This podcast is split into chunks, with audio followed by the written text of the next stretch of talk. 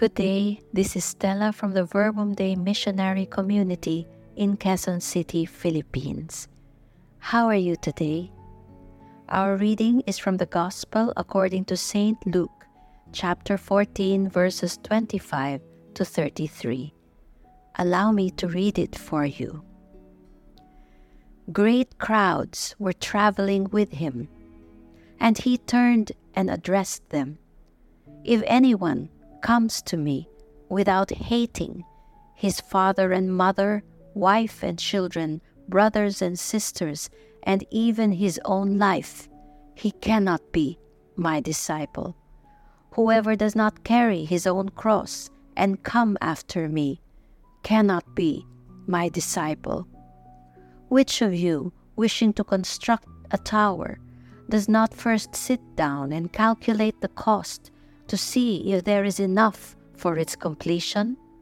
Otherwise, after laying the foundation and finding himself unable to finish the work, the onlookers should laugh at him and say, This one began to build, but did not have the resources to finish. Or what king, marching into battle, would not first sit down and decide whether with 10,000 troops he can successfully oppose another king advancing upon him with 20,000 troops? But if not, while he is still far away, he will send a delegation to ask for peace terms.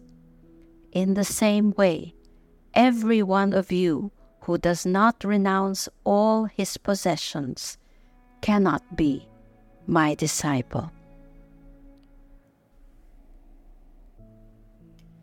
I remember when my husband was still courting me.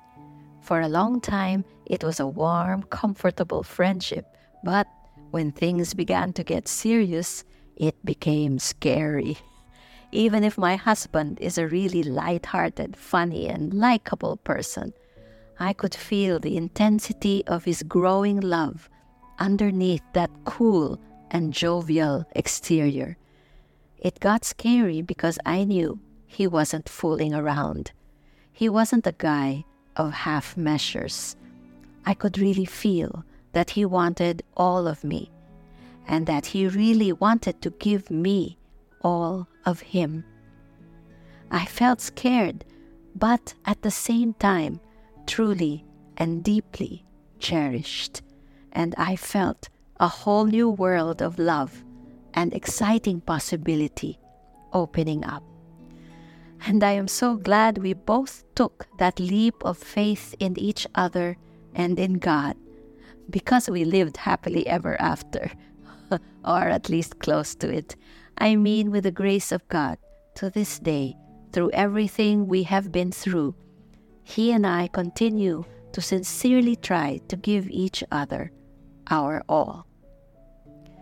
I think Jesus in today's reading can come across indeed as very demanding. When I first read the reading, I said, Jesus, do you want followers or not? I mean, here you have great crowds traveling with you, and you say, Every one of you who does not renounce all of his possessions cannot be my disciple. I mean, Jesus, do you have to be so extreme? Do you want to turn off everyone? Can't you tone it down so that you can keep your likes, and your followers. But praying with it again, I realized that Jesus is really speaking like a lover who wants our all. That intense all or nothing gaze, the all or nothing language, is the language of God who passionately wants us to be His, whole and entire.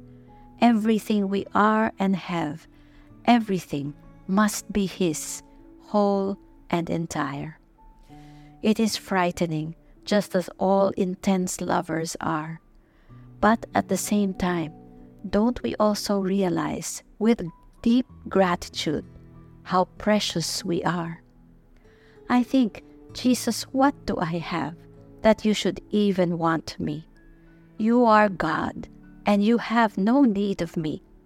And yet you want me, and not just part of me, but all of me. How can I be that precious to you? How can it be that you have need of everything I am and everything I have? And yet, this is who He is. This is our God, whose burning and all encompassing love longs to sweep us off our feet and receive from us a total yes. And He, the divine lover, promises heaven in return. For in John 17:10 he says, "Everything of mine is yours." Let us pray to recognize this loving God who makes so daring a proposal to us. Let us pray too for the grace to respond with our all. Glory to the Father, and to the Son, and to the Holy Spirit, as it was in the beginning, is now, and will be forever. Amen.